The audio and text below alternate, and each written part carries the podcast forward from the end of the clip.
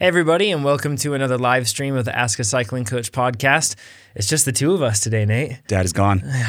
That's right, but Chad, Coach Chad's crown stays here, so the king left his crown with us. Thanks, Chad, for doing that. Very kind of him. Uh, this is going to be a somewhat different episode, obviously, with just the two of us, uh, but we are going to be talking about a beginner's guide to racing. So I asked a question in the Facebook podcast group, which that's the TrainerRoad's Ask a Cycling Coach podcast Facebook group. You can find it on there by just searching on Facebook, and I we got a lot of feedback on things that people wish they knew when they started racing or still don't understand about racing because racing is a confusing world world, yep. especially cycling. So uh, we're going to cover a bunch of that stuff. Uh, so if you're joining us right now on Facebook or YouTube, uh, you can go down there and, and, add in comments as we're going through. I'll be monitoring YouTube. Nate will be looking at Facebook. Uh, so we'll be talking about the different things that you're talking about. It's going to be more of like a discussion between all of us. So it's going to be a slightly different podcast. And for those that are joining, I guess, with the podcast, we should probably kick that properly off and then we can explain the same to them, I guess, right? well, they, how, how about this has already started? It's already started. Yep. All right. That works for me. So, uh, like we said, uh, this is the Ask a Cycling Coach podcast, and this is where you can ask cycling and triathlon related questions. And we're going to do that live today. You can usually do that at trainerroad.com slash podcast.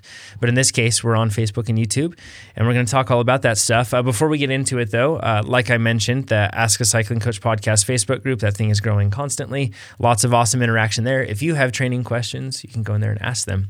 Uh, or really, if you have like a, more things like you're seeking feedback from a lot of other people, then that's a really good spot to do it. And there's a poll up there.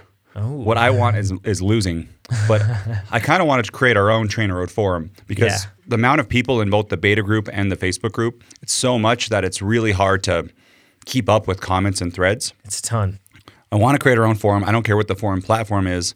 But we put a poll up there, and everyone's like, "No, stay with Facebook." Yeah, but because we want it to be more organized. Like basically, it's really hard for you. It'd be great because there's so much great conversation going on in there. So it'd be great if it was more searchable and discoverable, and you could organize it. What What I want is a is a excuse me is a nice list of like thread topics, so you can look mm-hmm. down, mark which ones are read and which ones aren't, and then have that link to the forum mm-hmm. in our software on our website. I want to do single sign on so you can just click it and you can go into the forum. I want to do badges based on like like some people have been with us since our very very first launch week which a lot awesome. has changed.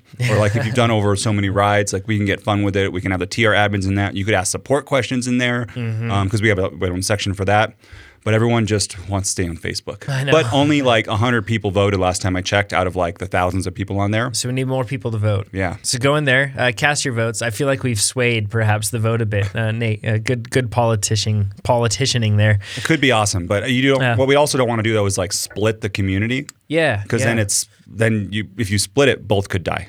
Of course. Right? Not, not that they would die, but you know what I mean? They're just not yeah, as yeah. powerful. Yeah, exactly. Um, something I want to mention before we go any deeper is we put up another race analysis video, this time with GoPro footage on two of Team Clif Bar's riders, so Pete, uh-huh. and also putting them on Jacob Gerhardt. So he's uh, a fast racer for Clif Bar too.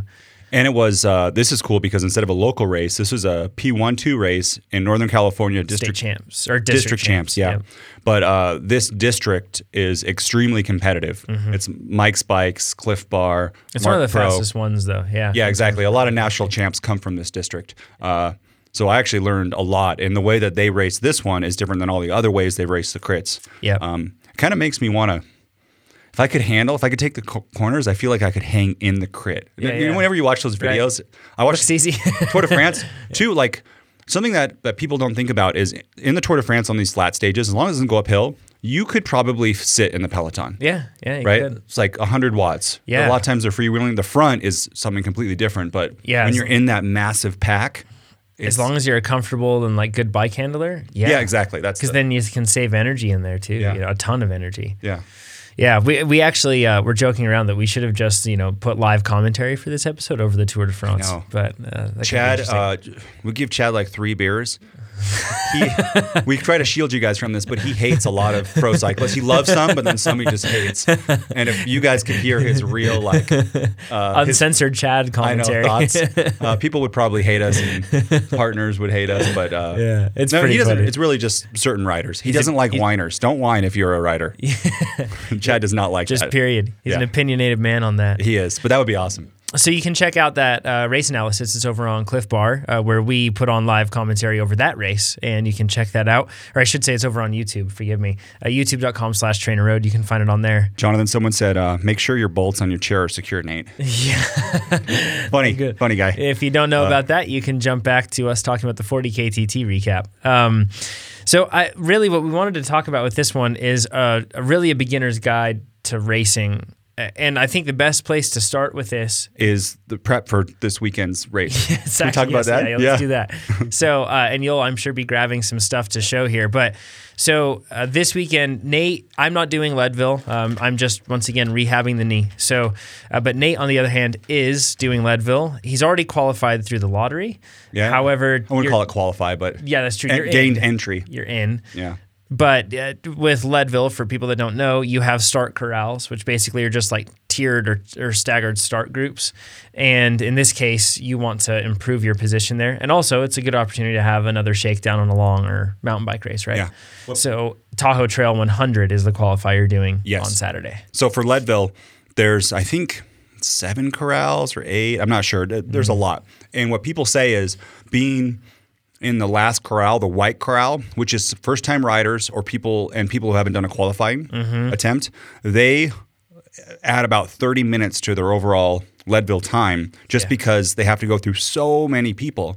And you could be a, you know, a 5 watt per kilo racer in the back Yeah. and some other people maybe they they qualified for the second to last corral. They're probably three watts or two point five, like Yeah. somewhere in there. Yeah. And you just you have to go through all those people, and there's I think over two thousand racers It's a lot. on mountain bike trails. That's a lot of people. And it could very well be way more than a half hour. Uh, you know, you'll spend a lot of time walking. And because it's just it log jams and you get stuck. Yep, people like me. Yeah, it'll clip. happen, right?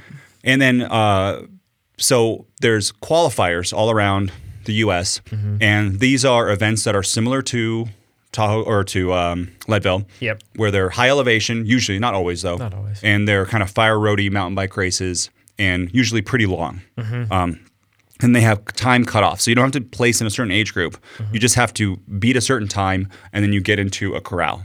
And Yep. the corrals go gold, red, green. I should have them up, but I, I don't. Yeah. And for Tahoe Trail 100, gold never going to happen. That's like Levi Leipheimer like barely makes gold. Um, red is a 515 on this course. So this is a 100k like 60 mile course, and it's a 515.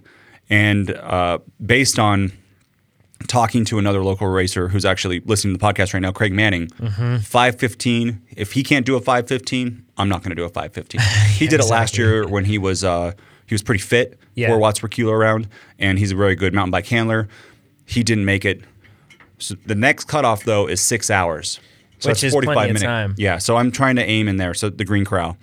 Um, so the thing that is besides the elevation, the thing that's stressing me the most is nutrition because when you get in these long, long, these long, long uh, races, nutrition like really, really matters. especially on a mountain bike because it's not as easy to take in your nutrition like it's um you can find yourself going without for a long time just because it's technical or it just isn't doesn't allow it or you know there are plenty of different reasons where it gets even more complex even the jostling that you'll have on the mountain bike can be really tough the slower speed might mean it's going to be you know perceived hotter conditions or what you're under you know less evaporative cooling that you'll have Yep. uh, there's plenty of complications that come with it. So, uh, yeah, and you you so you have a full plan laid out, right? Like Yep. you you spreadsheeted the thing. I went full triathlete. Okay, yeah, and I, I did a spreadsheet and I actually sat down with with Pete yesterday. Okay. Um, and so what we're aiming for, what I'm aiming for, is 100 grams of carbs per hour okay. with a mix of about 70 30 uh, glucose to fructose. So is that isn't it like grams of carbohydrate? How much does that work to in calories? That's four uh, four calories per gram of carbohydrate, so, 400 calories an hour. Wow, yeah, that's Yeah. a lot. And I'm I'm big and what so what what which I question this, but Hmm. the the rule of thumb is someone can absorb about 60 grams of glucose and about 30 grams of fructose, or maybe about 70 grams of glucose, right around there, Right. to to uh, make it to be about 100 grams per hour. Hmm. Um, and that's why there's two different. Uh, your body absorbs both of those a little bit differently, and that's how you can kind of get by the the 60 to 70 ceiling of glucose by also having fructose at the same time. But it's hard because packages don't just say percent Glu- glucose versus percent- fructose. Yeah. Mhm. So if you Google around, you can figure it out. And what the products I'm using is, and I don't think, I think Science in Sport sent us like a couple of boxes of this. Yeah, But yeah. now I pay retail for it. Yeah, yeah. So Yeah. I just want to say that, and everything else. Then Maurten sent me some of that stuff. Okay. But it wasn't related to the podcast at all. Okay. I think they just spammed a bunch of people with like a certain amount of followers on Instagram because I followed up with them and said, hey, I want more, and they've disappeared. So, Okay. and apparently a lot of people have had the same experience. But they were smart because it's hooked me. Exactly. Good stuff. So send us free stuff, but I'll mention it if it's free. Um, so what I'm going to do is the first hour, I'm going to use the this Maurten drink. I've never used it. yeah. Not worried about it. But what it, it basically is, it's that mix of maltodextrin and fructose to get the right uh, uh, ratio of uh, glucose to fructose, and uh, it's 100. What is it? 99 grams of carbs. Yeah. And, and that's in one bottle. Exactly. So you the the it's it, so it's M A U R T E N. We've talked about it before, but that one of the strict things is that it's mixed with the right amount of water because I guess that the way that the really the the the drink is delivered is it has these little capsules that swell when you know water hits them, and if they swell to a specific point, then it should change the viscosity of the water evenly. And then as a result, like I guess that it swells to a point where your body can easily process it and something chemically happens to it when it's mixed at the right level, is what they say. So, uh, but the one thing that I would say above all is that's known as being extremely mild on your stomach. But I've noticed like it basically just like raises my tide. Like Yeah. it doesn't it doesn't cause a crazy spike, but it just raises the tide, so the lows aren't quite as low. One thing for people to think about is mm, check your nutrition because uh, sometimes people have problems absorbing fructose, Mm-hmm. and that can get into uh, that's that can be a main problem with like gut digestion. So whatever you're looking for, see if it has that in it. Yeah. Um, and other people, you might be eating more than that kind of 30 calories an hour ceiling. Yeah. And you might not even know it because your product, you could be eating products that are, let's say, half and half. Yeah. And then if you're eating 100, you're, uh, 100 grams of carbs an hour, you could be at 50. Mm-hmm. And then that's when you're going to start to get uh, problems. You're not going to digest as well. You could get diarrhea, which I've had in The middle of a race is horrendous. Yeah. Uh, triathlons, when, when you're running, like it, the porta potty has to be right Yeah. there. It's the Yeah. worst. So, anyways, the the my I, my thought is the first hour, one of these.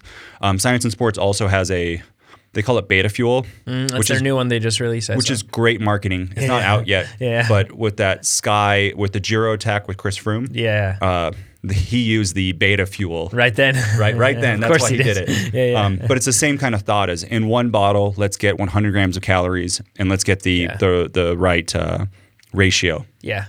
So So you'll be drinking that in a bottle. first hour, and that's because too it is easier for the first hour. It's a climb, Yep. pretty much. I don't want to be uh, reaching into my pocket. It's easier just to drink it. Yeah, totally. Much easier than trying to rip open a gel and all that stuff. But after Yeah. that, I can't. Like, I'm not going to carry what like five bottles. Of, Yeah, exactly. Right, six Yeah, bottles of this. Yeah. Uh, so after that, I'm going to move to. Uh, What about in your other bottle? So you're gonna have that mix, and then are you just gonna have like a scratch? You, I know, I think you usually use scratch for I- hydration. for the first hour, I'm going to do water because I have enough calories in here. Yeah. And if I did scratch in the other one, I drank both, I could get so much carbs in my stomach that I could have stomach distress. Right, that makes sense. So after, so water and Maurten 320 for the first hour. Okay. And then after that, I'm going to do two bottles of hydration mix. Okay. And they're going to have GU hydration mix there. Yeah, And I haven't Googled it actually, but I assume it's all, I think it's all, uh, yeah. I, sugar. you know, with my picky stomach, I've still had good luck with GU. okay. So And so that's going to be around 80 calories uh, an hour per bottle. I'm going to try to do two bottles per hour. Okay. It's going to be hot. yep, Um, and I like to drink to like a plan, yeah, Um, pure triathlete. And then after that, I'm going to do a honey stinger packet. And I have two flavors of this. This is the uh, the uh, pink lemonade, and I also have the cherry cola. Cherry cola has uh, caffeine in it. So How many gram milligrams of caffeine? Do you know? I don't know. It's not that much, Okay. but I'm going to switch off between the two because I like to kind of like like a true drug addict, like get a mellow high. You know what I mean?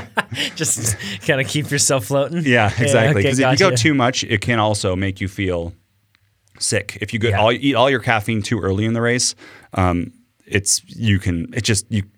I get this feeling where like I want to go for it. I get pushed and pushed and pushed, and it can be too much. It's like overwhelming. Yeah, exactly. Yeah. And then uh, one science in sport gel, and that puts me at uh, a total of 102 grams an hour Okay. of carbs. Yeah. 19.5 of those from fructose because these honey, honey stinger packets are a one to one ratio. Okay. Fructose to glucose. Yep. Okay. And then the other one is, uh, and I'm gonna have 83 grams of glucose. So, So you're packing a lot of gels over the whole ride. How many do you think you're gonna have to carry? well, it's not gonna be so much actually because uh, there, when we go to the start finish, it's a it's a one loop course. So you're gonna fill up then. Yep, and I'm going to have a cooler, and I'm going to just repeat the whole process. Once I get to my cooler, I'm going to do another bottle of this Maurten stuff. Yep. and then have the the packet and and, and this. So it's it's I think it's going to be manageable. It'll be easy. Okay. Yeah. Cool. So i how many gels do you think you'll consume across the whole ride? uh, one, two, four gels if I have this math right. Seems like not that many for you. I know. Well, it's four But I packs guess of you're Honey taking a Stinger, lot. So you're four taking four of gels, those. and two bottles of that, and then one, two, three, four, five, six, se- eight bottles of of drink too, Yeah. So and the two bottles of amount. Maurten. Yeah, so a it's lot going to of be drinking. it's still going to be 400 an hour. Yeah. Yeah. You'll still hit that mark. Yeah. Yeah. That's so this course is one that's going to be pretty non-technical in terms of the trails that it's on. However, it does have kind of like the surface makes it technical in spots because it's really blown out like we have here in Tahoe quite regularly in this region. Just the Sierra, it doesn't have much to hold the earth together. It just kind of breaks apart pretty easily. So, a lot of people at this race really go like weight weenie setup because it's not overly rocky or anything like that. Are you what are you going to do for tires? I know we had it. So there's a lot of discussion. We've talked about this a lot. and I'm going with the. I'm going with what, what I think I'm going to use at Leadville, which is Okay. Thunder Burt in the rear, Yeah. 2.25, Okay. and uh, Racing Ralph in the front, 2.25. Nice. Yeah. A little more. It's always better to have a little more control in the front like that. If your front goes away, it's curtains. If your rear goes away, it's fine. You know, you can usually recover from something like that. But in the front, and especially because you have more weight over the rear, so you really want better rolling resistance, or I should say, least or you know, lower rolling resistance in the rear. So it makes sense to go with something that's a little faster rolling in the back. And then based on on this course, I might then I could go to a beefier front tire, but Mm-hmm. I don't think I'll go anything less Yeah. like less grippy. you know, I, Schwalbe's test really well in terms of rolling resistance. Yeah. You know, rolling on a drum is very different from rolling on, you know, in, in normal circumstances. But at the same time, it tests really well. So I can't help but think that the Schwalbe's actually could be a good choice on this course. I can't believe I'm saying that. But the reason that I'm saying that is because the knob height for the rolling resistance you get is pretty high. It's like pretty deep. Yeah. So, and when you're dealing with loose terrain, you really want knob depth. Like that's what really is going to make the difference. So, like even cyclocross, if you're riding in something that's mulchy or loamy, that's where you want something with deeper knobs. Uh, if you're mountain biking, same thing. If you're riding on like a SoCal hard pack type of stuff, you do not want deep knobs. You want something that's extremely low profile or has a ton of little knobs that have like similar height across the board.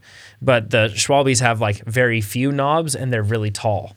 So I think that it's a smart choice. Even, you know, the Rocket Ron up there, I think it's still going to be a good choice up front. So uh, anything else unique you're doing for your bike or anything? No, that's it. I'm kind of the only. I'm still kind of concerned about my nutrition because I'm eating a little bit too much glucose, and I, I wish I could have a little more fructose. I thought of just now I could like count out individual honey stinger gels because I could like change that ratio, Yeah, yeah, you could. but then I would hurt the. Uh, I don't think I'd be able to get the uh, the gels at the right ratio. So, other, other uh, no, I'm going to check all my bolts. Make sure my crank's good. connected. uh, yeah, we made yeah. sure my bike shifts. That's good. And I It's think I always nice figured out have. what my problem was with shifting before. Yeah. Uh, mechanic Ian, he said that my cable was kind of pulled. and I think Uh, putting it in my car, I turned my handlebars and that pulled the cable. That totally makes sense. Yep. Yep. So that makes sense. that just means the morning of, I should be checking that and then running to the mechanic station if there's a problem. That makes sense. Uh, so this one, are you gonna pace? Do you have any pacing plan? Or are you just gonna try to?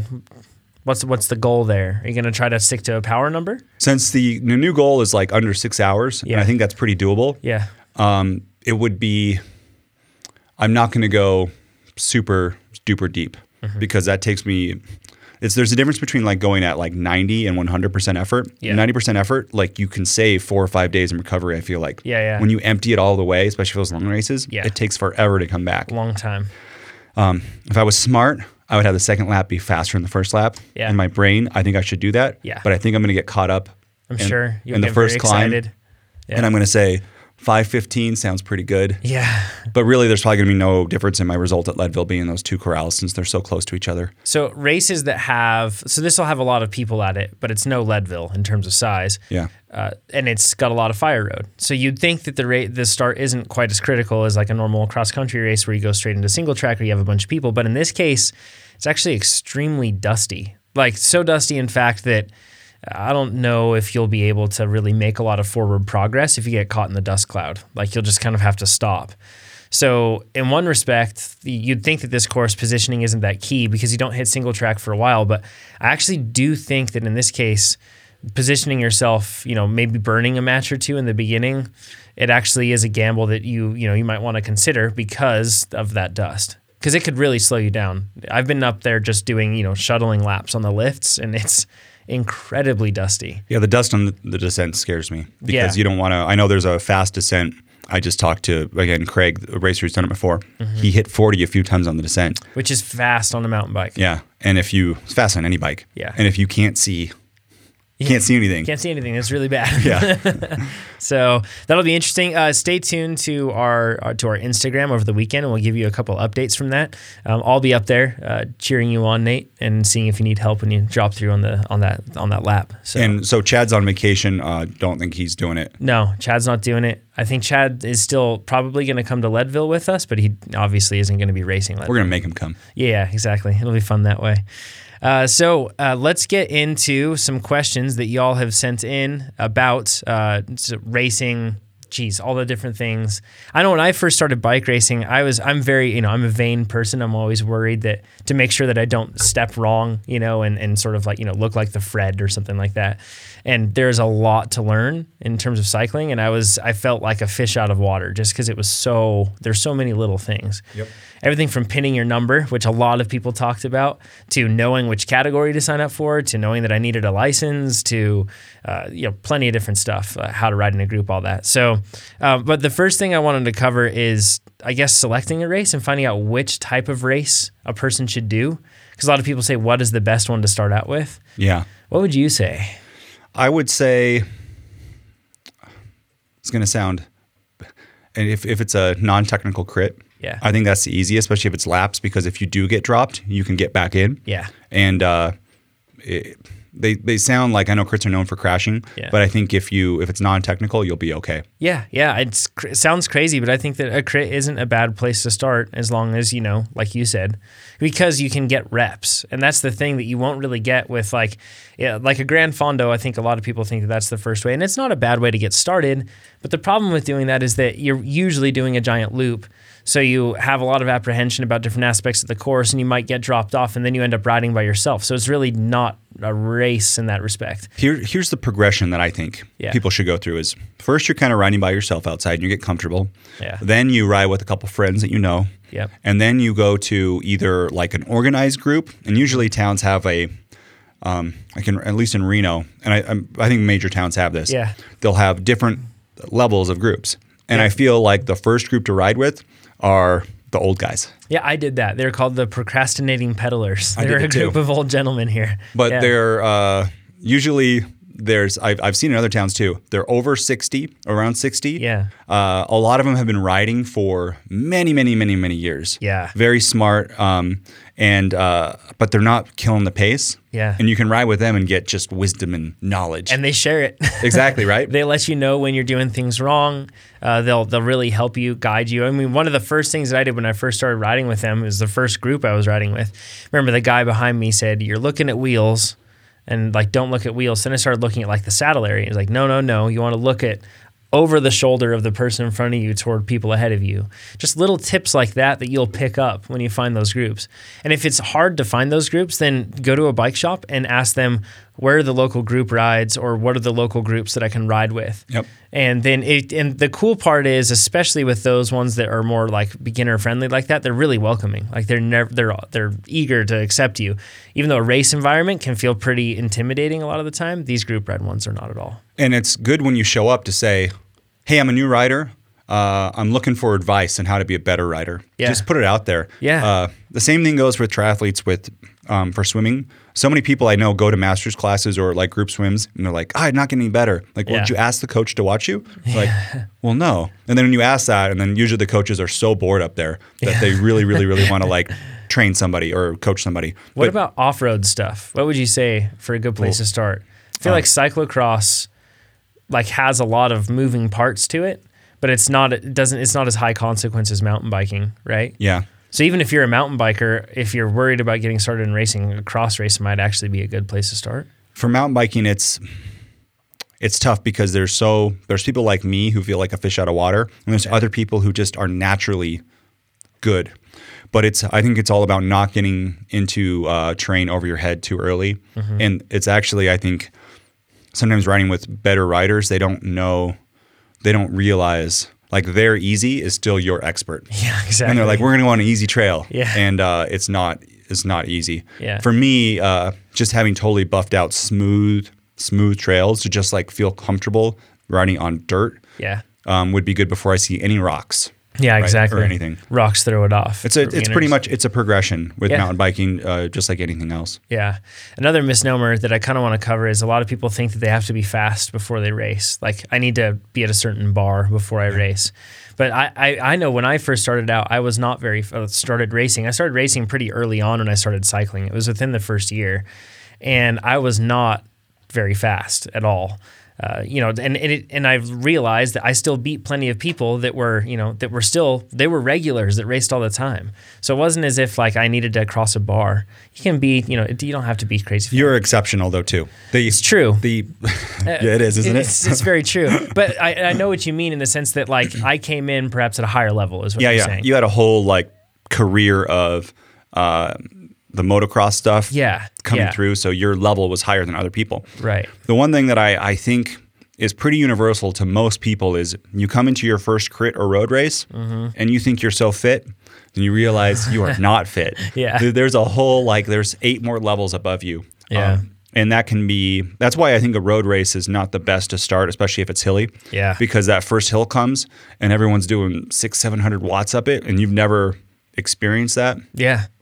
You, you get dropped and you're just right by yourself. Yeah. But going back to like the progression for Yeah. road racers, uh, so you do the the group of like slower people, and then get to more bigger, faster group rides Mm-hmm. in your area, um, and then you can go into uh, inside of there too if there's any clinics. Totally do clinics. Mm-hmm. Um, we used to have in Reno a Wednesday night clinic, crit clinic, and every Wednesday night they'd they, we'd go out and there'd be again older people. There Mm-hmm. was a gentleman who owned a bike shop who was very knowledgeable, and he'd like ride beside you and tell you what you're doing right and wrong. Yeah. And then we'd have special laps where we'd be okay. It's a three up lap. All three of you guys are gonna go, and you're gonna see who can win. Yeah. And you get to like battle each other for that. Yeah. And they put people of similar fitness levels. And it's and that's something that you can do even just with a small group of friends. You know, Yeah. like uh, if that isn't organized in your region, you can still make it happen. A pickup game, so to speak. You know. But don't just go from like riding by yourself to crit. Yeah, yeah. do I the progression. Yeah, I think it's a good idea. Uh, in terms of uh, another thing that I want to cover too for for the off road stuff, you'll see that with lower categories in, in mountain biking, lower categories almost always race a short distance, and then the distance steps up. Uh, in like road races and crits, it's usually similar to that too. Uh, criterium is timed, so it's usually like a half hour for for new racers or somewhere around there.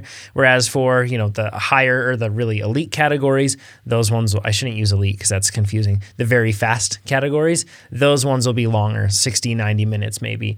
Um, road races, it's usually tiered too. So if you're wondering before you go to a race, like I don't want to get in over my head, then that's a really good way to make sure that that happens.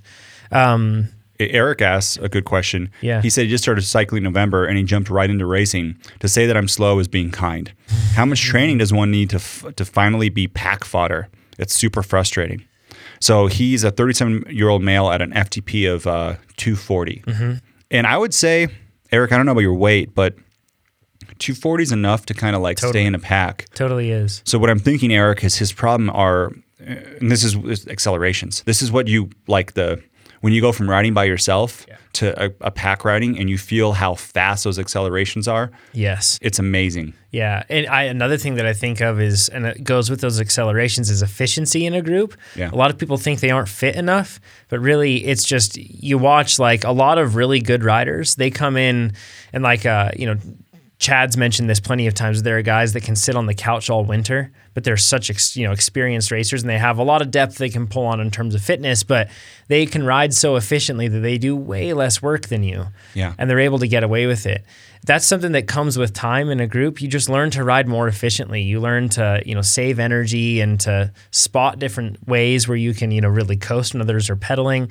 It's that sort of stuff. And when you figure that out, an FTP of 240, if it's a flat race, that's plenty to stick into a, a group with a beginner group. Yeah. So uh, if it's you know a, a race with climbs and you weigh you know a significant amount, then that's that's obviously going to be a limiter. But Eric, so one thing, especially being a new rider in the lower categories, you get this feeling that you have to cover every single gap and you can't Mm-hmm. ever let a gap open. So if you're in, let's say there's the pack here and you are in the, uh, let's say you're in the first third of the pack and their acceleration happens, you don't have to cover that acceleration completely hard. If you wait a second, the whole two thirds of the pack, people will come by you come around you. and then you can like it's a um, you can get in their draft and it's a slower acceleration and that helps so much Yes. and every time there's a uh, a breakaway you don't have to do it what what happens you don't i mean if every time there's a breakaway you don't have to cover it Yeah. what the hard part is is if you're in the very back of the group and there's acceleration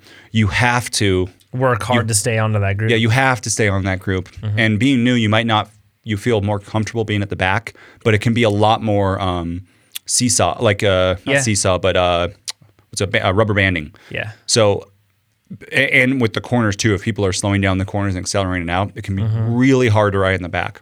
So Yeah. try to be in that first third and just let people. I, I just did a, a race, and I was, um, my power to weight in my FTP is was high for that four or five race. Yeah, and I would, but still I didn't want to cover it. I Yeah. knew everyone else was going to do it. Yeah. and if if my other thought was is that if that does become a breakaway, Mm-hmm. then I will do one really hard effort and not bring anyone. Yeah.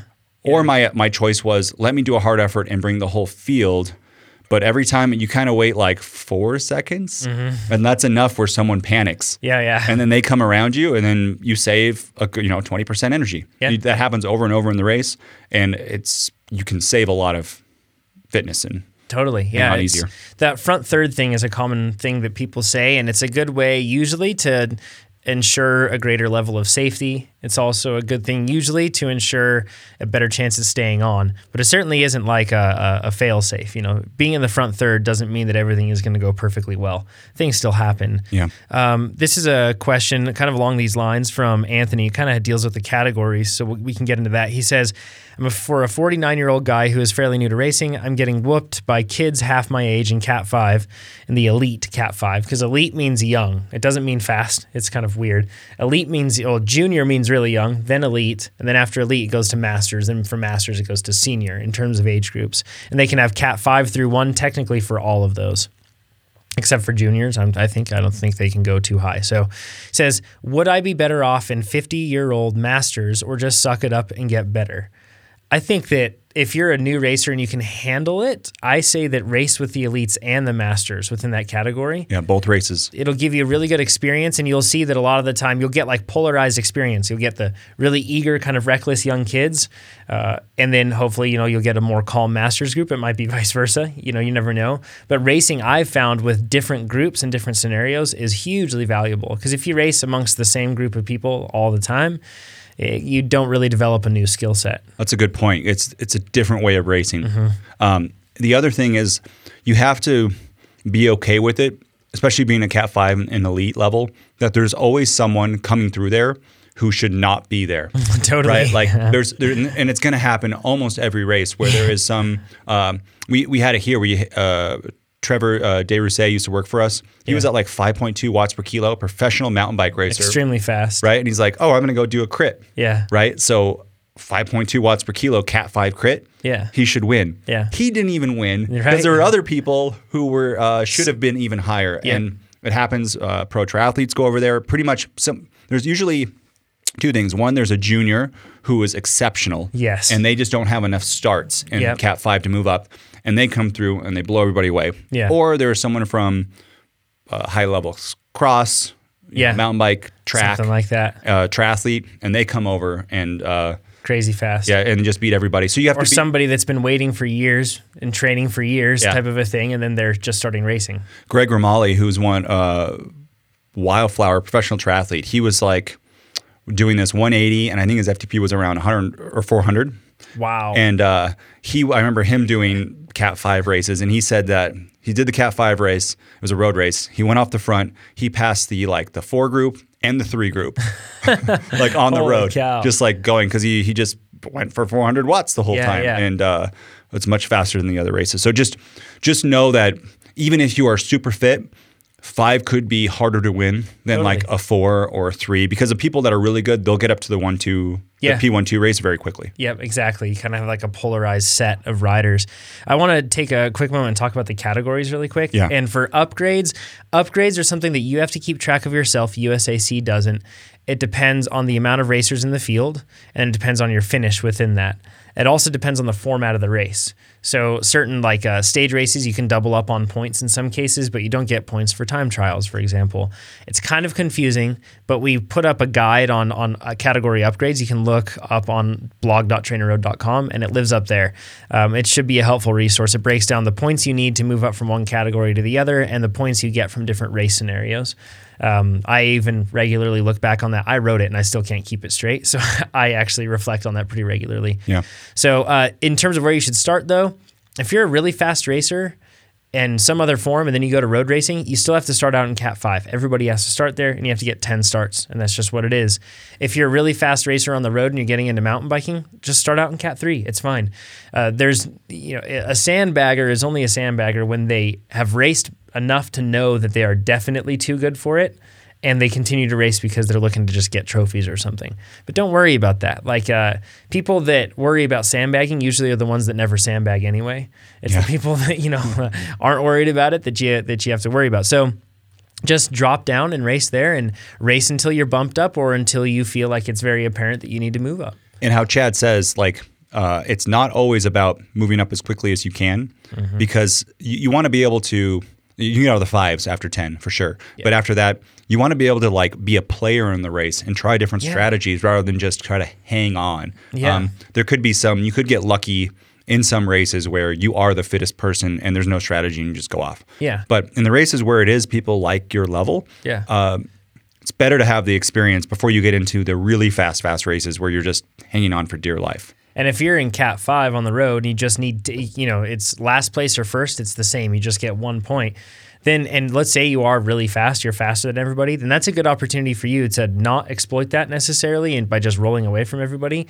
And every race, try to employ a totally different tactic. Yep. And, you know, maybe if you're the breakaway type and you're a triathlete, maybe that's never thought about sprinting in the wind, well, maybe sit in. And if you are indeed faster, try to go for the sprint. Mix it up. I think it goes even for any category racing is just have a different strategy Yeah. to learn more. Um, for instance, when you won, we we did two races together, the three four five and the four five. You won both. Yeah. We went in the breakaway in both. Yeah, And it was it was hard. Like we were working hard the whole time. Mm-hmm. Yeah, yeah. The next race, I think I got third or something in a, a sprint finish, but I stayed in the whole entire time. Yeah. The difference in in energy that you have to put out Yeah. is amazing. And I think Yeah. my placement was the same in both. Like Yeah. just like but it's there's like the hard way and the easy way. Totally. Um yeah. Mix it up.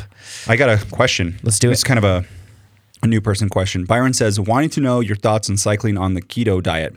I'm a bigger guy, needing to lose some weight, 6'7", 265. Looking for advice. Hmm. I like entering metric metric century rides, but while on keto, I have a hard time completing 30 miles. Really weak. Any help would be greatly appreciated. So I I am totally in the camp of keto is not good for Endurance. endurance sports Yeah. unless you're doing uh, RAAM race across america yeah. 100 mile running races things where um, the the advantage of burning mostly fat at a very low effort level Yeah. helps when byron is so byron if you're having problems at 30 miles you're probably going too hard Yep. So Like- he's he's he's getting out. He's becoming. He should be more dependent on glycogen usually at that point, right? Because Yeah. that's where the effort level is going. Yeah. And if you don't have that on board or you don't have as much of it, then it's going to be really tough to finish those things. Yeah. So it's Some ath- and it's probably a good disclaimer for us to say that like some athletes are able to you know run on a on a keto diet Mm-hmm. and they're able to do you know perform very well, but for the majority of people, it's extremely tough. Exactly. Yeah. And uh, I don't think there's any real high level. Someone please type it in. There's probably one. Yeah. But uh, if you look at the Tour de France right now, I don't think a single one of those Yeah, I doubt- riders are in it. ketosis while they're doing that. Yeah. Um, and they're doing lots and lots of miles every day, and even Yeah. them carbs help. So Yeah. Byron, uh, myself, I've lost weight cycling, and it's hard. Uh, it's it really. I think you just you have to be okay being hungry. Yeah. Um, yeah. it's like and, some- and you fuel your workouts, and then you're okay being hungry elsewhere. Yeah, and that's kind of how that's I the look key is it. if you don't fuel your workouts with carbs, uh, it can be the workouts can be extremely hard. And what I like to do is uh, do a high when I was losing weight, do like a, a higher carb meal. Mm-hmm. Uh, my favorite sweet potatoes with beans on it, like black beans. Mm-hmm. About three to four hours before your ride. Um, if you can't do that because you're working out in the morning, uh, I like Ezekiel um, bread, which is like a whole grain bread, and then I put honey on it, and I do two to four slices depending on the severity of the workout, and that's a little bit quicker. And I would do that within uh, an hour of working out, not Adjusts longer. Pretty quickly though. Yeah, I. So the Ezekiel bread's going to go a little bit slower because there's fiber in it, but the honey does come in quick. Yeah. So, Byron, um, it's just a process. It's about a daily caloric deficit. And if you can fuel your workouts, it'll be easier to hit a larger uh, daily cal- caloric deficit because um, instead of, you know, bailing at halfway through your workout, you can do the whole workout. Maybe that's 500 calories. Yeah. And uh, I ha- also had a lot of, it helped me a lot to be able to weigh my food. And even just for a week, if you can do it, Yeah. to, to realize like some of these portions, like you eat some nuts and you weigh the amount of nuts you have, and you're like, holy smokes, that is 300 calories right there. Yeah. That's, that's most Yeah. of my ride. Done. and, and really just going to bed early. It's like you have to be, somebody told me, it's like you should write a book about, and 100 other things you don't want to hear. yeah. But all of like nutrition is about how do I lose weight without feeling uncomfortable? Yeah. And uh, there's so much, or not nutrition, but That's weight a loss. Di- yeah, dieting exactly. is all about that. Uh-huh. It's about not feeling uncomfortable. But if you're okay feeling uncomfortable and going to bed Yeah. uh, hungry, you just have to. You have to be aware of that because it can come out as anger towards like your partner or your kids or your coworkers. Exactly, yeah, Anger's real. and it's totally Yeah. real. Yeah, yeah. Yeah. So that's that's my advice: is read the endurance diet. I think eating lots of fruits and vegetables, uh, eat carbs before your rides if you're trying to lose weight, Yeah. and then uh, go to bed hungry. Which Yeah. is, I, I swear, if you go to bed hungry, yeah, it really helps. Yeah. Uh, Daniel Hall, he says, I race him the, the local four five races. Aaron is, and he says that I, I am constantly in the breakaway till the finish, but I can't get the final sprint. How have you practiced your sprints? Once again, uh, so it very well could be sprinting technique, and a lot of things that people forget is you know they're being in the proper gear in a sprint.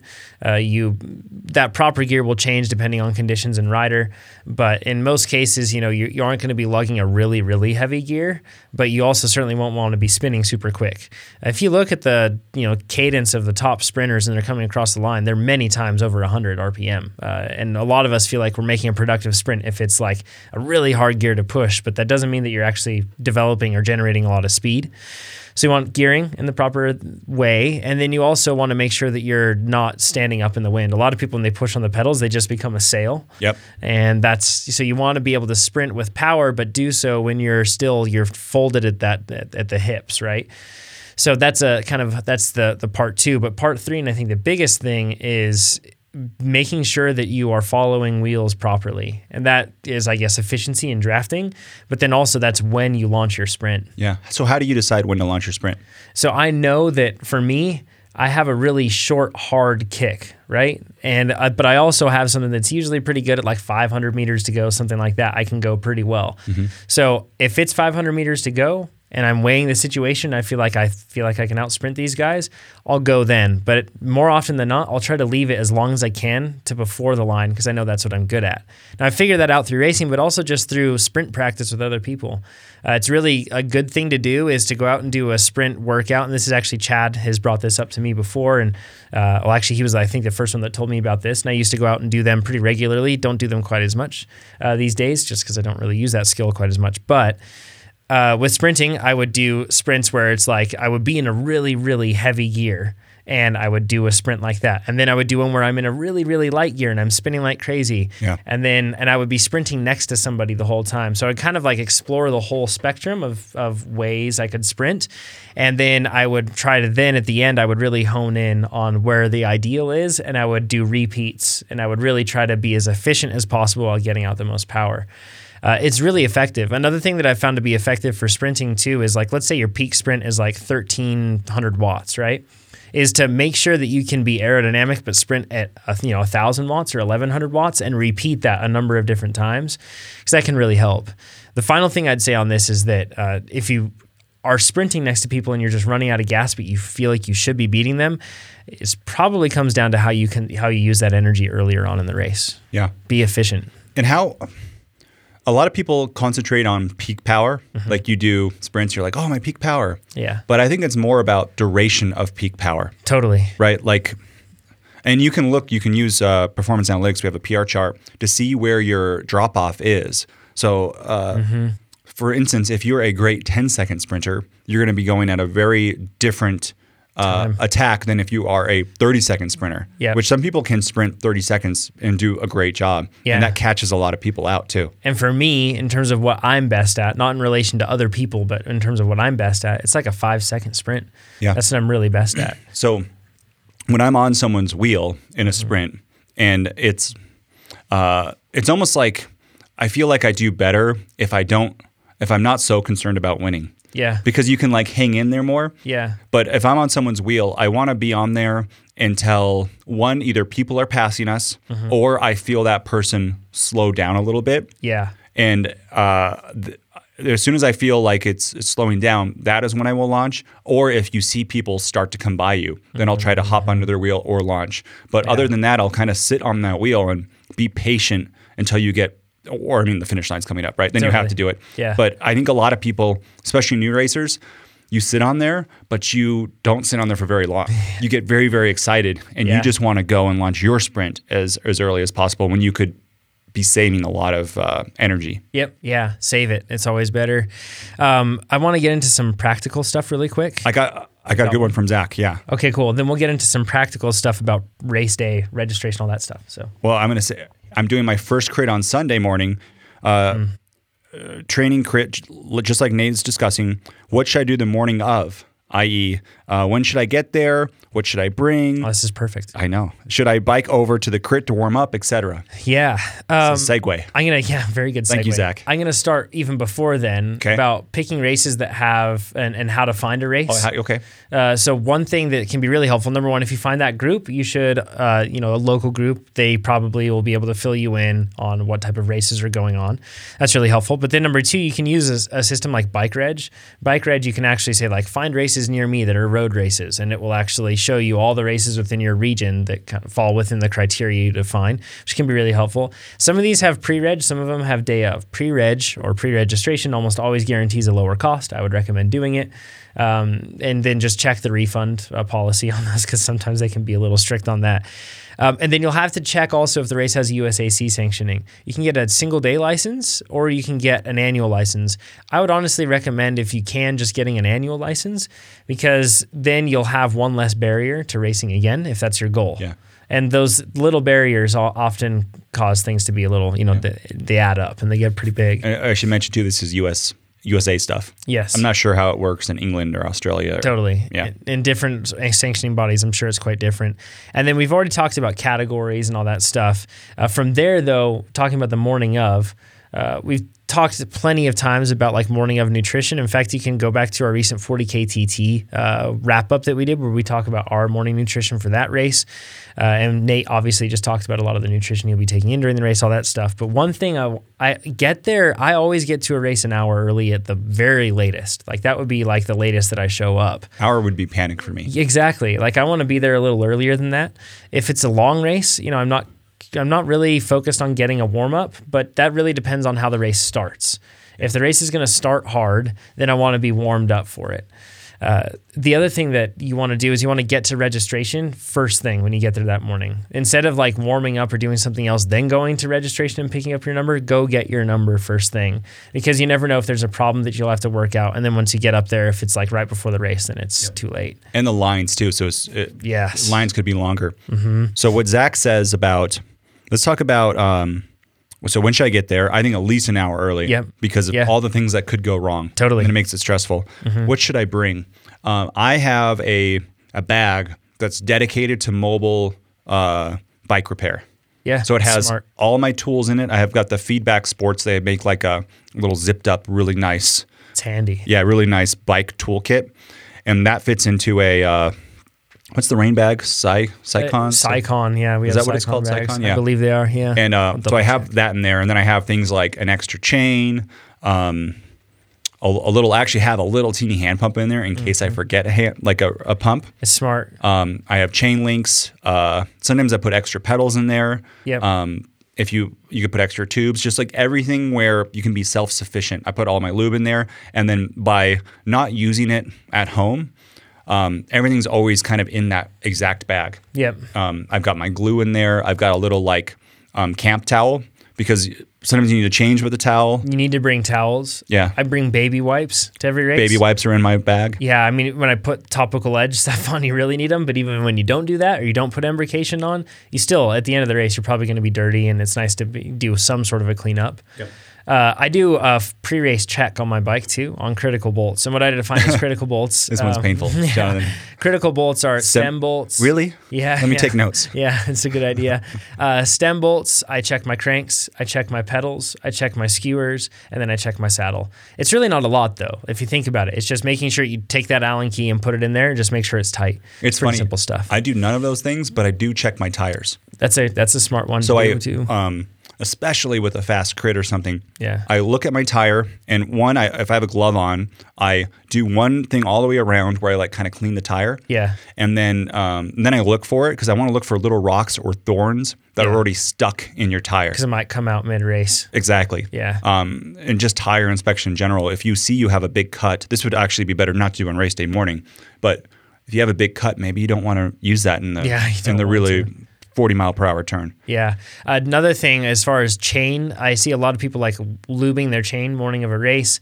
If you can do that after the race, like what I mean by that is you just always want to be a step ahead because if you put chain lube on and it's already really wet and it's on there, then chances are it's just going to collect a bunch of grime. It's going to add a lot of resistance, mechanical resistance, but then also it's just going to make it noisy and dirty and then it starts a vicious cycle. So after you clean your bike after the race, that's when you want to lube it instead of lubing the morning of. Join the wax chain revolution. And we will eventually do a video on this. But Yes. having a wax chain is amazing. Um, It's helpful. I can't say enough of it. it's it's very very nice. The other thing that I would say too, when you get there on the pre-race checklist, so to say, like things that you want to do when you, when you get there is go find where the start line is. I know that seems like a really simple thing, but in many cases, you'll show up to a race and you'll see a lot of racers moving around, but you won't see how to get to the start line. Like, for example, I'm thinking of Sea Otter Classic. Like, that one is one where there's a huge village, right? It's like a big expo area. And then there's this car racetrack all around you, and it's actually really hard to access, and you don't know where you might start. So, a lot of people actually show up really late to those races and even miss the start because it's kind of complex to get there. So, just make sure, and triathlon is another good example. It might have a village and, you know, all those things. So, you want to make sure that you get there and you have that race area fully figured out. If it's a um, important race for you, and even a Cat Five can be important just to get the finish. Mm-hmm. Actually, it probably maybe makes more sense in a Cat Five is uh, if they have an area where you can leave extra wheels. So if Yeah. you do get a flat, you can jump right back in. It's handy. Um, I have not done that in the past and just stole one from Chad. Yeah. But I mean, it's it's it's nice to be able to do that where sometimes you travel and you like if you drive two hours to start a race Yeah. and you get a flat in the first lap, like ah, What a bummer. exactly. What a bummer. Yeah. Um, What what tools or spares do you carry with you in a typical road race? in a road race, I do a full like. It depends on the race. Um, I carry CO2, one CO2 for a road race, just the bigger ones, the 20 gram, I think it is. And then I carry a nozzle, and then I'll carry a tire lever, lever and I'll carry a multi tool, and that's it. Um, if it's a criterium, I won't carry any of that Yeah. I'm doing short laps. But if it's a road race, I, that's what I carry. a road race, I'll carry that unless it's hilly and I know there's a follow car. Yeah. Because if there's a car that I can jump in, I don't want the extra weight. Um, I'm a bad enough, like relative to other people. Uh, I'm bigger, so climbs will slow me down. And even the extra pound of the saddlebag, Yeah. it's probably more mental. I've even like taken off bottle cages. Yeah. Ever done that for a race? Yeah, totally have. Yeah. Yeah. Yeah. For TTs, especially uphill TTs. Yeah. Yeah, and for uh, aerodynamics. That's what I'm mostly concerned about for Exactly. these races. Yeah. For warm up, so Zach, I think warming up in a crit, if you can, on course is is much better than a trainer because, um, especially if it's your first crit, taking line choices Oh, yeah. and and getting a feel for the road. Yep. Yeah, I think that uh, if you can put in reps like that, it's a much better idea to warm up that way. Uh, for mountain bike races, I think that if you should know the course, so you should pre-ride that. But a lot of the time, it's really hard to get in a structured warm up on a mountain bike course. So I suggest a hybrid approach.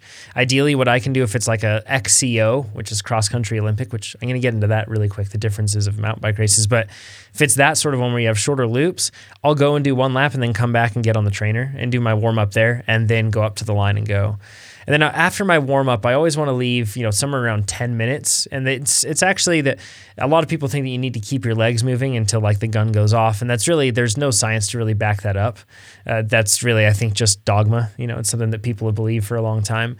You can stop for 15, heck, even like 20 minutes before, and then, you know, do nothing. And you'll still, you know, you, still like reap the benefits of your warm up. Yeah, there's so there's conflicting science on warm ups, and I wish Chad was here because he could set me straight. So I'm going to say a bunch of stuff, and if I'm wrong, please post about it. But from what I remember, is there's two parts of warming up. There's one of like warming up your um, aerobic system, which is I'm, I'm not sure exactly if warming up is the correct scientific term. Yeah. But that does help you put on more power. But the other side of that is if your body actually gets too hot, Mm-hmm. that can counteract the benefits and you can actually perform worse. Yeah. And you see in the tour, people warming up for the TT, they have ice vests on and fans. I've used an ice vest before, and I've actually found it hotter. Yeah, because you can't breathe. You can't breathe. You got to have enough airflow because, um, and maybe they've changed. It was, it's been four or five years since I've done Yeah. it. Um, but they, you kind of have to balance those 2 Mm-hmm. So when you do warm up on a trainer, um, you probably don't have a fan. Make sure you're in the shade. And if it's a hundred degree, hundred degree day out, it's probably not the best idea to warm up in a trainer in the sun. Yeah. and just get super, super duper hot. Right. Yeah, you might be doing yourself at you know some disservice, yeah. Yeah, exactly. The other thing to think about is, Mm-hmm. um, and I learned this from the Clif Bar team camp. Everyone yelled at me for tire pressure, like They run really low pressure, they run really low pressure. partially Uh, and, because they're on ENVEs, which have a wider internal width.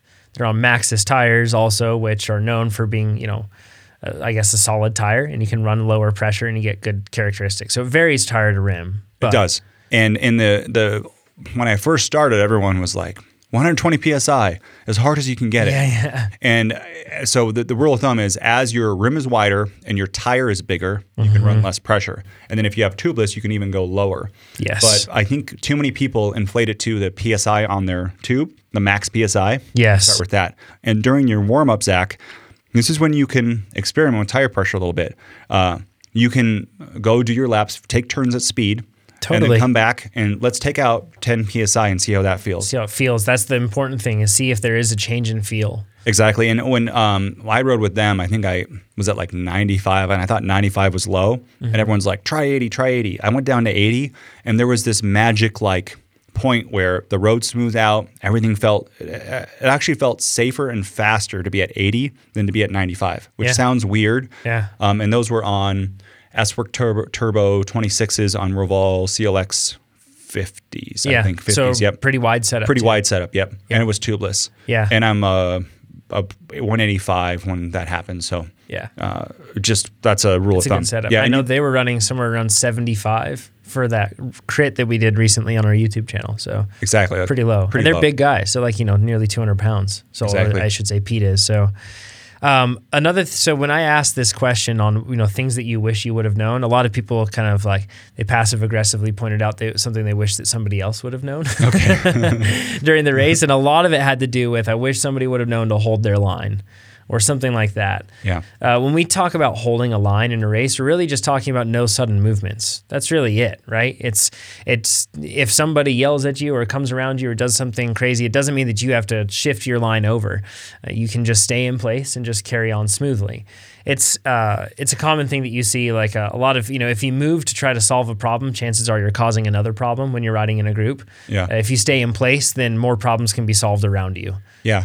Safer way to do it. Another one that I think of that is if you're if the whole if the whole group, the peloton's moving at a certain like radius, like uh, of the Mm-hmm. of the turn, you have to be you have to do that same radius. And Totally. as a new racer, it can feel extremely scary Yeah, because this could be tighter. So you Yeah. Mm-hmm. feel like you want to be at a wider angle and you start to come out and then while someone else is leaning their bike over, you're coming into them. Yeah. And that's where they will yell at you. like and say near death. Yeah. Um, that you're gonna, you know, you're trying to kill me. Yeah, yeah. So it's you have to be confident again, lower pressure, confident in your tires, stick your outside foot down as hard as you can. That's where the weight goes. Yep. Mm-hmm. And then your inside handlebar actually is going to have way more weight than you Yep. are comfortable with.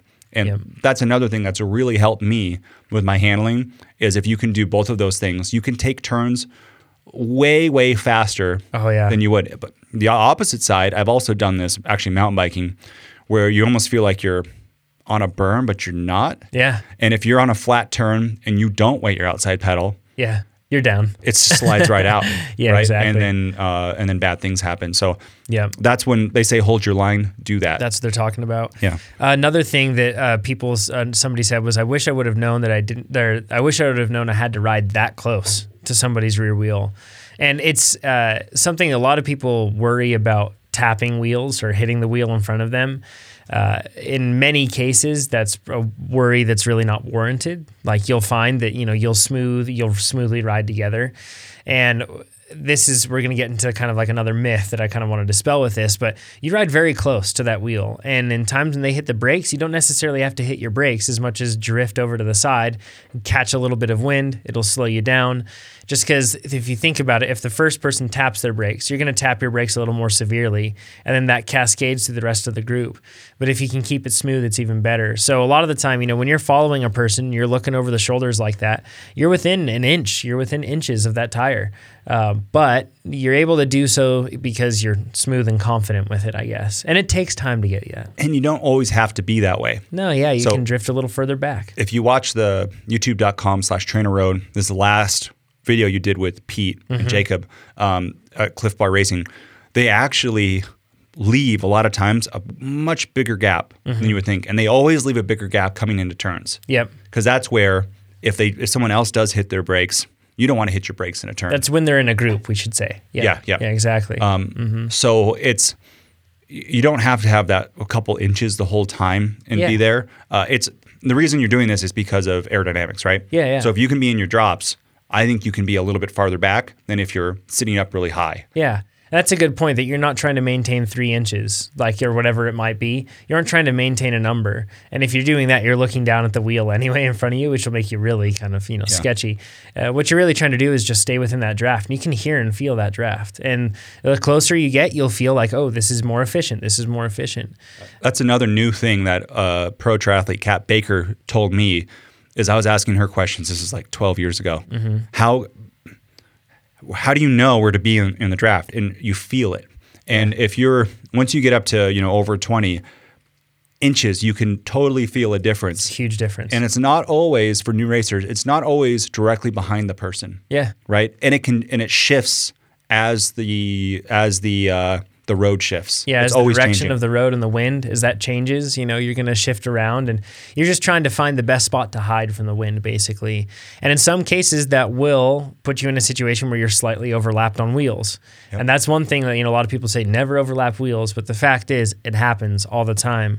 Uh, sure, it's a vulnerable position to be in because if you have your front wheel by somebody's back wheel to the side, if that person moves to the side, you're completely, you know, at their mercy. this just happened in our last crit. Mm-hmm. Is on the back side of our crit course. Uh, we were echeloned, which means you're kind of like staggered across the road. Yeah, in a diagonal line. and there is a famous like uh, manhole cover back there, and someone two pa- parts up on the echelon. They swerved. The guy in front of me Mm. swerved, and his uh, skewer actually went into my spokes. Oh, gee, It went ding, ding, ding, ding, ding. Yeah, And the way that we saved it is neither of us p- panicked. It was a slow movement out Mm-hmm. Yeah. rather than a like a um, like a if, if I would have swerved out, I would have gone down. Yep. Right. And you just kind of have to chill out for a second. Yep. Yep. Um, and I don't know if I I mean I was that close because I wanted the draft. yeah, And if when someone when someone goes quick like that and and the person who did it to me, they had to do it because the person in front of them did it. yeah. Um, it's just a Just have to stay smooth. yeah, exactly. Focus on that. Another question that we got was how long should I be on the front or how long should I expect somebody to be pulling in front of me? And that's another thing that varies constantly. But the biggest thing you can do is if you're in, in a group and you're wondering that very thing, then pull off. If you're wondering how long I should be up here, then pull right off then and see what the feedback is, right? And see what the group does and then, you know, go on from there. You'll see that in even the team time trial that was recently in the Tour de France, there were teams taking very different strategies in terms of how long the poles were. Were you know it depends on the the ability of the riders and their form on the day, plenty of different things. The course, so it really changes, uh, and there is no hard set fast rule in terms of how long a pole should be. So if anybody says there is one, then you know that's just for one specific scenario. Uh, one other thing that we got was racing in the rain. How do I race in the rain? Pete and I were actually talking about this, and we were talking about I know the answer. You don't. yeah, it's a good one. Yeah, uh, we were talking about tires and having siping on tires, or basically like uh, relief or Yeah. texture on that tire. Um, sipes are a form of that, but and and how that could shed water. You know, you really don't have hydroplaning being a problem on a road bike pretty much ever. Uh, it's a very small, tiny contact patch that you're dealing with in most cases, and it's on usually a porous enough surface like a road that you don't get flotation like you get with a broader tire from a motorcycle or a car. That's where you really get the hydroplaning. Uh, but what water does, what rain does, is it in many cases just makes like uh, if there's any sort of oil in the street or anything else like that, the water combines with that and it kind of like reactivates, so to speak, and it makes it a little bit more slick. Uh, you know, wet pavement, if it is, you know, if you're not having any oil or anything like that, it's actually not necessarily a whole lot more slippery. Uh, you'd be surprised at the speed that you can carry through and the control you can have. It's just really when you're going through rain, you can run a tur- perfectly slick tire. You don't need to put on rain tires. Uh, you can run a perfectly slick tire you just really have to make sure that you are doing the proper things with your technique and then doing everything that you can to keep your weight centered over those tires and especially over the front end. Uh, you'll see like a lot of the top crit racers when they're going through a turn, their chest is really low to that bar, like really low. And that's because it's not because they're trying to be aero necessarily as much as they're trying to make sure that they have as much weight on that front tire as possible to make sure that it has a lot of traction. Yep. So in the rain, not a lot changes. Uh, feel out the turns beforehand, but really the only thing that should change is you should double down on your commitment to proper technique, and then you'll notice that in a rain in rain race, a lot of the time riders will ride a little bit more spaced out, a little more cautiously. Just make sure that you aren't riding stiff because that's probably your worst enemy. The one thing to be careful about in rain are painted lines. Yes, Is- they get very slick. if you're uh, so if you're in a turn and you're going to go over a painted line, you have to Mm-hmm. really think about it because as soon as you hit that paint, you'll people go down, and you see this too in in professional racing all the time. Oh, yeah. Mm-hmm. because they have access to the entire road, and that center line will be painted, and they'll go across it, and then as soon as they hit the paint, they'll go down. yeah, So be careful. Yeah. Uh, another question that we got earlier this week from the Facebook podcast group is if it's my first race, should I just sit in? I don't think so. I think that you should experiment with things and find out how races unfold at different parts, right? Depends on uh, the type of racing, Yeah. because in a road race, like you'll start at the beginning and it will feel easy. Yeah. Normally, depending on the course and all that kind of stuff. But you're like, this is so easy. I'm going to attack, and you Yeah. attack. And when it's easy for you, it's probably easy for everyone else. Yeah, Then you get very tired, and then the first hill comes, and you get dropped off. Yeah, exactly. Uh, yeah. So it's You don't want to get over exuberant or jump in Yeah. over your head. and wait, wait half the half the length of the race. Yeah. Like if it's a 30 minute race, wait 15 minutes before you attack. Yeah, and I guess this ties into like seeing getting dropped as a failure, and it's really not, especially when you're racing early on. In fact, it might even be like a, a not direct, you know, a consequence that you're going after. But if your goal with a lot of races, they're lower priority, so your goal should be to experiment and to try things out, and that will likely, in many cases, result in getting dropped. But that might be very okay, and it's okay to get dropped. That's all part of the process. Like if you get dropped for the first season of racing, that's also not uncommon. Like for you Yep. to get dropped in every race, that's normal. Uh, you know, you can work your way. You'll you'll get more experience. You'll get better as time goes on. Uh, Lars asks, I'm a Cat 4 uh, racer and I'm at 4.3 watts per kilo. I'm thinking to do my upgrade to Cat 3. Is it worth waiting or to stay in Cat 4 and keep learning? And my response to this, this kind of builds on what Chad says. Once you're at 4.3 watts per kilo, um, especially if you're a bigger rider, if you, if you get to the point where you're dominating races and you don't have to use strategy, right? Yeah. Like your your fitness is so high that strategy doesn't take into account anymore, then Yeah. upgrade. Because then you're not really learning anything. Exactly. You're actually probably doing a detriment, yeah. a disservice to yourself. Totally. Because you could like, well, I can just go off the front with five laps to go in solo every time and win. Yeah. And that's not how it's going to be. It's not making you a better bike racer. Exactly. Um, but if you're at that category and you still need to use skills and tactics Mm-hmm. and play smart, maybe it's not time to upgrade yet Yeah. until you're forced to. Uh, another one from Anna. She says, Any tips? She's on YouTube. She says, Any tips for racing in a small field as a beginner? Racing as a woman where I live, the fields are smaller, and some races have all levels of women racing together. Yeah, when it's a small group like that, you basically just have to look at things like there's less room to hide. Yeah. And chances are you're going to see more cards put out on the table by these people earlier on in the race. Uh, I've actually seen if it's a less like a lower consequence race, I've seen actually groups of people come together and say, "All right, guys, how do you want to race this one?" And they kind of like form a strategy and then they see how it works out. Like they kind of like set ground rules almost in the sense that like, well, I really like to work on my sprint, or I'd really like to, you know, try to get away. And they say, okay, well, we'd like to chase a rider, so we'll let you get up the road, sort of a thing. You can even work something like that out. But when you're riding with a small group, it really comes down to think of it like a breakaway and breakaway tactics. And it's a great opportunity for you to kind of race in that environment. It's also nice in a small group to, uh, if you have a friend, and even if you're on the Mm-hmm. same team, to create a team because in a small group, let's say you have six riders and you have Mm-hmm. a friend, you you suddenly have a huge advantage um, Totally. over if you have hundred riders and you have a friend. It's not as it's not as big an advantage. Yeah. And when you do team tactics in those small groups, like John said, it, it can be so much more fun. Oh, yeah. Yeah, and one Jonathan and I did it.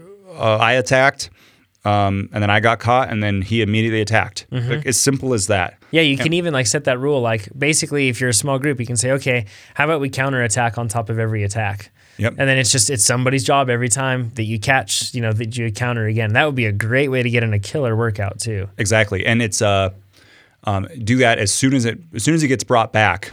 Do that next attack, or as soon as you feel it slow down from being brought back. Yeah. Um, another question that uh, some came in earlier was about the different types of mountain bike races that exist. Like which ones should they do?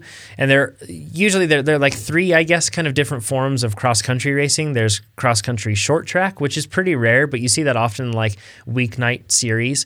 And those are really short races where you just you know they're usually somewhere around 20 minutes long. Those are a great spot to start because they're short laps that are usually pretty non-technical. So that's a really good spot to start.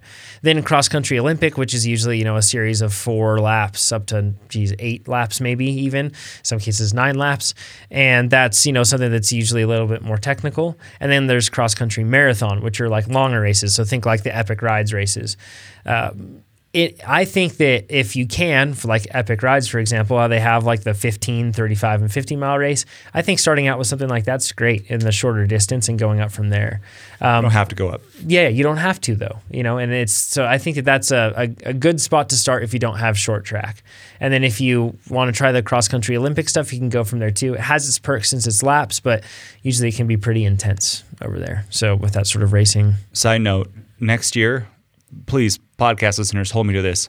I'm doing all the shorter. Short races. Yeah, yeah. On Saturday, the Tahoe Trail 100. Yeah. It's a Tahoe Trail 50. Yeah.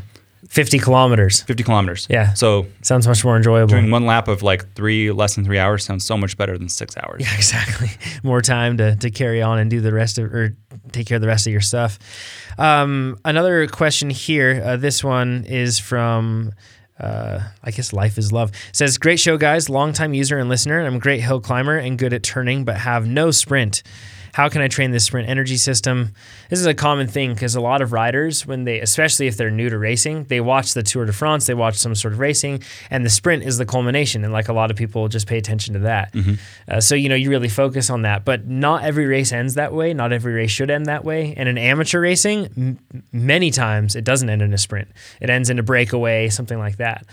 So I, you know, I would say that in this case, maybe you aren't a sprinter naturally. Uh, that doesn't mean that you can't improve your sprint, and you do that with you know specific sprint work. It's going to be raising your capacity to you know your peak power level, but then also your ability to, to sustain or repeat it. Um, we have all the the plans that you can find out there on TrainerRoad for that sort of stuff. But uh, really, we've talked about this before. Even people that don't think they can sprint, chances are you can become a much better sprinter than you currently are, or vice versa Yep. You know you can change it up so uh, it's sprinting is part tactics and then it's also you know of course the that energy system This is, this is another thing. I, I don't know if I want to call it sprinting, but it's sprinting while seated. Mm-hmm. And um, I, I actually do this a lot. I know Bubba Mech, I can't see his Melcher. Yeah, he used to do this. He can go like 40 miles per hour seated. yeah he's a multi-time national champion Exactly, right? So Yeah. that's in master's level. Yeah. Um, being able to put out a lot of power seated, you don't really get those high level of watts, but you Yeah. can usually do it for a long time. yeah But it saves you so much. Uh, if you're in a draft, Yes. seated, yeah and then as you go uh, around that around that person, you don't have to put out as many watts to go as fast, yeah and you, it can feel safer too. if you want to put out peak power you get out of the saddle right in Yep. that moment. But you can learn that you can put out power without just getting out of the saddle is like a really important skill to have.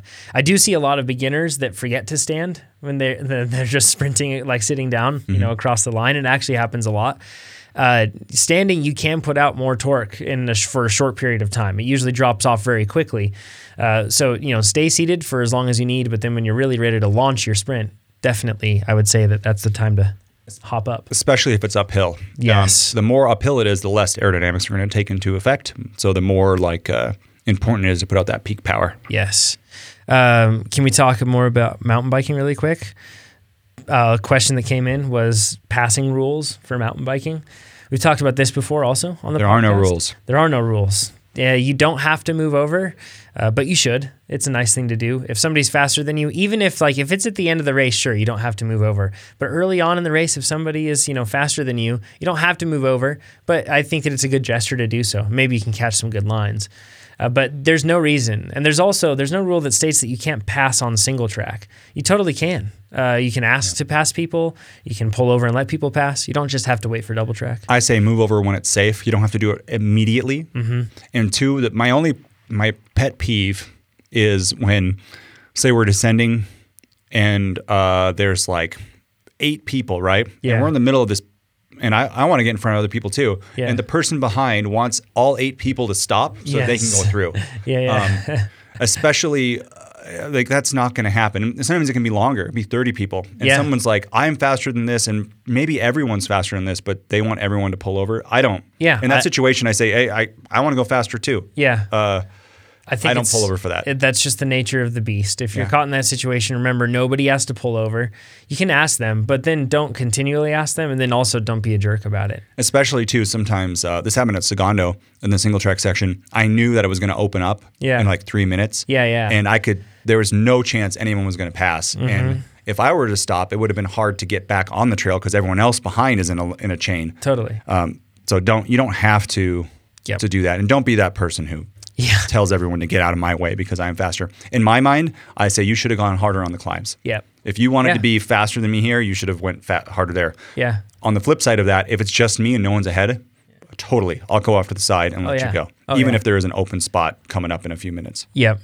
Uh, another one is you need a cross country bike to race cross country, like a, a like a hardtail. A lot of people think that you need, and that's definitely not the case. You see people, especially these days, bikes with big, you know, big travel on them uh, for suspension, they actually pedaled really efficiently. And I see a lot of roadies actually like getting the most racy hardtail they can get, you know, and it's like a hardtail with a super steep head tube angle. And a lot of the time, a roadie actually would benefit more so than perhaps anybody else in having a bike that's a little bit more forgiving, right? Because you're dealing with a bike with a straight up head tube angle and minimal suspension. It has the margin of error is very thin. Yeah. And if you're coming into a you know situation where you're uncomfortable handling a bike on dirt, then you want to actually stretch that that that little I guess margin for error that you would have. Veronica says something. I just wanted to spell this. Um, so she says it's more aero to have empty bottles on your bike than nothing there.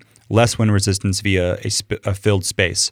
And uh, Veronica, it really depends on the bike and the frame. Exactly. Some bikes are they're made to be faster with bottles, and other Mm-hmm. bikes are not faster with bottles. It depends on the bottle, the shape and size of the frame. It depends on the cages. It depends on everything from the shape of your legs. Also, it totally changes that. It's it's very it's way too variable to just say this is one thing. I go with, with whatever the manufacturer says. And Mm-hmm. I know uh, Jim, when we went down to the velodrome, I, I believe just about every TT bike is Mm-hmm. faster without a bottle inside the triangle. Yeah, unless that bottle is made to be like a fairing system or something. Exactly, Like like the Cervelo P5. And even with that, they're usually like uh, they become neutral rather Yeah. than faster. Yep. So this Cervelo, no P4 used to have like a little bottle that would go into the it was a bottle or a storage, but into the like b- above the bottom bracket and would fill that space in. Yeah. And I believe it was either like a gram or two faster or it was a net neutral. Right, exactly. Um, so a lot of a lot of people also were asking uh, questions about in I guess the on the mountain bike side of things they were asking about is is if I race cyclocross can I just jump into mountain biking at the same category or road jumping across and, and switching over on those categories.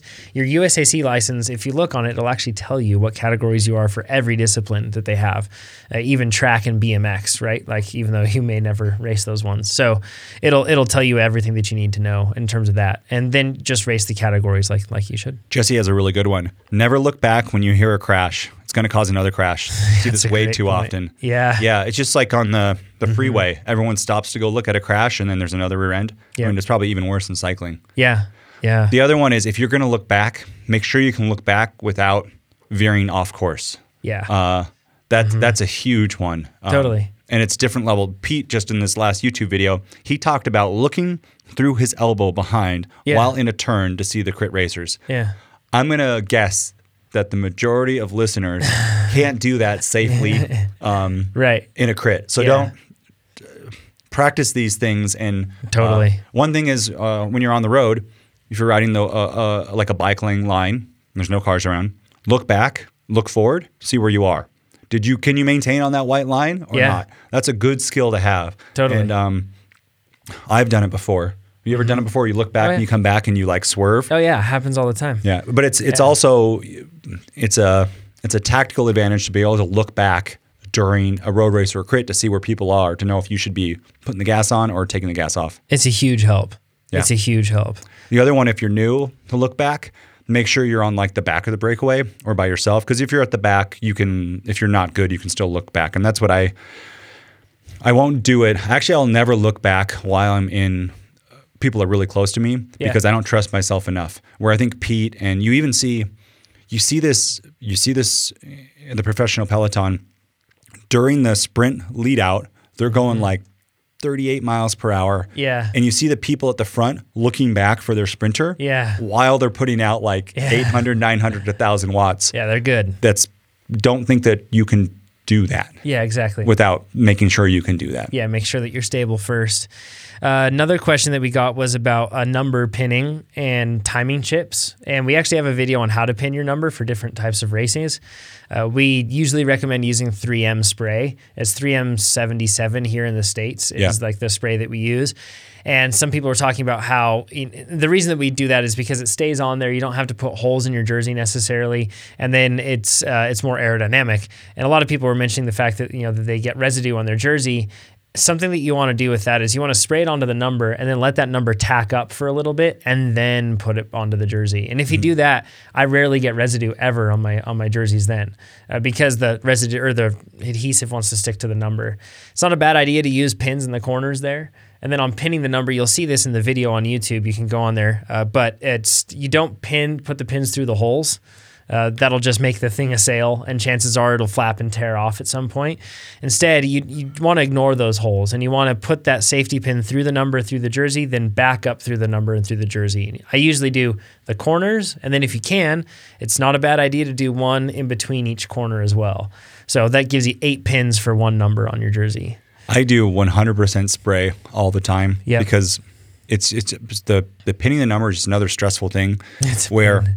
I uh, you can use like the pillow technique we have in the video Yeah. or the steering wheel technique. Or you can ask a friend. I ask a friend, but uh, there's been many times where I ask a friend Yeah. and then I go and ask another friend to fix the job that the first friend did. Yeah, exactly. Because you uh, and and when someone pins you, make sure you're like in your bike racing position. Don't Yes. be standing up straight. yeah, because then it's just going to be popping all over the place when you when you ride. too. Exactly. Uh, but Could the, tear your jersey even. the spray, you still need a friend, but it just takes 10 seconds and it's less likely for them to mess up. I find too that I am I need to be the one that sprays it every time. I Yes. asked a friend who sprays it. I had one friend spray it who was in construction, and he just doused that thing with like Yes. so much glue. It actually went through to my skin. Oh my Um, gosh. I could feel it there. Its number stayed on. I'm sure. The other thing I've noticed is when you do glue it, there are certain types of material on your jersey. Um, on our quarry ones, there's one strip where it doesn't stick. Where it's texturized. And in that case, yeah, it's not going to stick quite as well. So if I now that I know that, I just have Mm-hmm. the person I say, don't stick it on this, move it someplace else. Yep. Yeah, I think it's a good idea. Um, uh, another question, I guess this one goes back to uh, the question that was talking about how can they be a better sprinter, and they mentioned that they weigh 110 pounds and they're five foot 11, so that's really really skinny. So their question is, how can I do a you know how do I develop a sprint as a very light rider? It's actually not crazily different than what you would do if you're a heavy rider. It's still you're training the same energy system. The only thing that you'll want to think of is the fact that you'll probably want, you know, if you have more muscle mass within, you know, a certain respect that really aids pedaling, then that should help you usually in a sprint because you're going to have more, I guess, power capability out of those muscles. So uh, you can you can focus on strength training. We have a video on YouTube about that. Uh, but really, in terms of how you train the energy system, whether you're light or heavy, it's going to be the same. Yeah, and the cool part is, and you see this at the top professional level, there's people who are huge, Marcel Kittel, Yeah. to like very, very tiny people. Yeah. Cav's pretty tiny. Yeah, tiny Um, dude. And then you have a Caleb Ewan, really tiny dude. Yep. He looks really muscly. Cav doesn't look as muscly, right? Um, they can still sprint. So, uh, yeah, it really depends on on the type of rider uh, that, that you are. But as far as how you train it, it's the same. Veronica has another question. This one's for you, Jonathan. Um, as a as a roadie and Cat three cyclocross racer, what's a good beginner mountain bike? I've heard to learn on a hardtail, but the learning curve can be so quick. Are you better off just starting with a full suspension and locking out the the rear? Hmm. Yeah, I mean, well, one thing to think of if you lock out your suspension, that bike is designed to actually move through the suspension travel. So if you lock that out, you're not going to be getting the intended handling benefits. So a hardtail is actually designed to to flex and to give. So it's not, you know, perfectly rigid, but it does have some give in it and some flex. With your full suspension bike, it's not designed to do that. It's just designed to use the suspension for that flex. So if you lock it out forever, then you could very well even be doing like damage to like bearings or pivot points on the bike just because it's probably not meant to go through those stresses all the way through. Uh, but in many cases, it's arguable that riding a full suspension bike is faster than a hardtail on in almost every scenario. And this is like definitely going against convention. However, science I think is going to back this up. Just like lower tire pressure is something that science is backed up now that it is faster than mm-hmm. than higher tire pressure. If you have a bike that's locked out in the back or a hardtail and you're going over an uneven surface, any bump that you hit transfers forward momentum into upper momentum. But if you have a full suspension bike that can effectively soak that up and preserve more of that momentum and keep it going forward, then you're actually faster. The only downside to that is if you have a bike that loses that much or more energy in terms of pedaling, right? The modern modern bikes aren't like that. And actually, I talked to Geoff Kabush. He's on that new the Yeti SB100, like I am. Mm-hmm. He rode the Whiskey 50, and he never once tou- touched never once touched his lockout lever, and that has long sections of road, and he still kept it unlocked because he said that he feels that that bike, you know, pedals just as it pedals more efficiently. Mm-hmm. So I, I think that it's something that more people or more people need to let go of the fear that you know having a bike that isn't perfectly stiff in the back is is faster. It's really not. So for new people though, uh, full suspension. You're thinking. Yeah, absolutely. And for experienced people, full suspension. If you're a brand new rider, getting on a hardtail can teach you some things because the margin for error is lower, so you won't get away with those habits. But I would recommend getting a full suspension bike than just getting Yeah. you know a class. Who has the on. money to go like, here's my training bike for Yeah, nine exactly. months, and then I'm going to switch over to another. Yeah, get a full suspension one and then uh, try to go to a clinic. That would really help. Another one for you. Flats versus clipping in. You're a new mountain bike r- rider. Mm. It can be extremely difficult to have, be clipped in, It- it's- Yeah. and it's scary, right? Yeah, I'd say start on flats. Uh, And even if you ride on the road, it's not a bad idea to ride on flats for a while. Uh, it's it's a really good opportunity for you to build awareness, and also it'll build like for jumping and work getting over things. It's going to build the proper technique. A lot of people just kind of pick up the back end with being clipped in, and when you do that, you just throw yourself into a position to go over the bars pretty easily.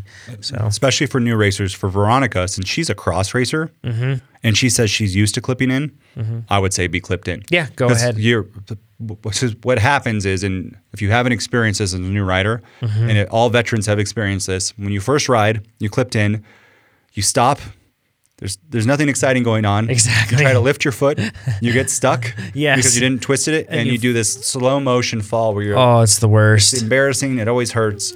And uh, I swear it hurts worse than crashing on fast stuff sometimes. Yeah, because you all the weight lands on your head. Yeah, But. Veronica should be very experienced with as a roadie and a cross. I mean, cross you just clip and unclip the whole time. Totally. Yep. Absolutely.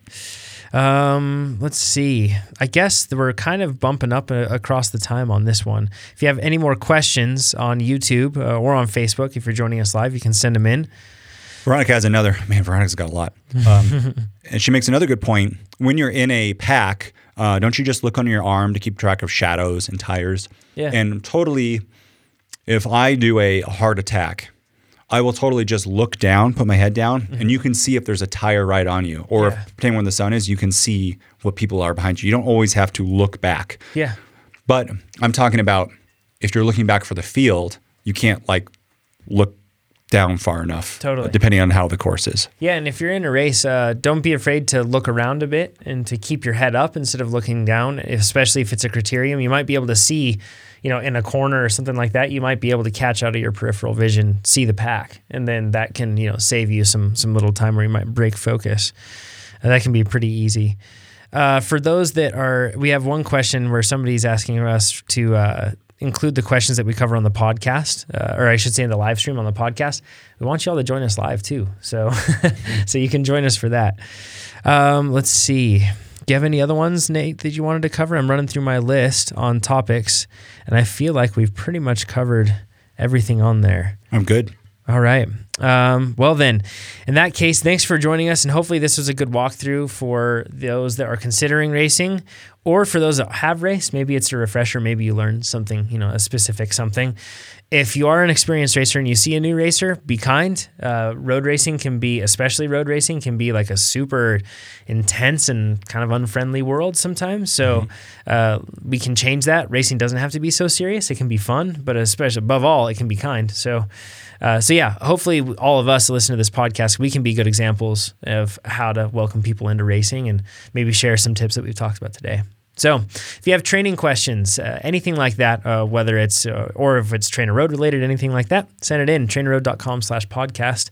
We'll be going through that in uh, next week's podcast. Coach Chad will hopefully be here with us at that point. He should be back from vacation by He then. should be back. Um, also, if you're on? YouTube, uh, like our videos and subscribe. That helps us grow that channel. And for those who are uh, uh, want to learn more about training, go to trainerroad.com. And if you do use TrainerRoad, please share it because the more, the bigger we grow, the more things we can do and execute our roadmap faster, and that helps us. Absolutely. Thanks, everybody. We will chat with you soon. Bye bye.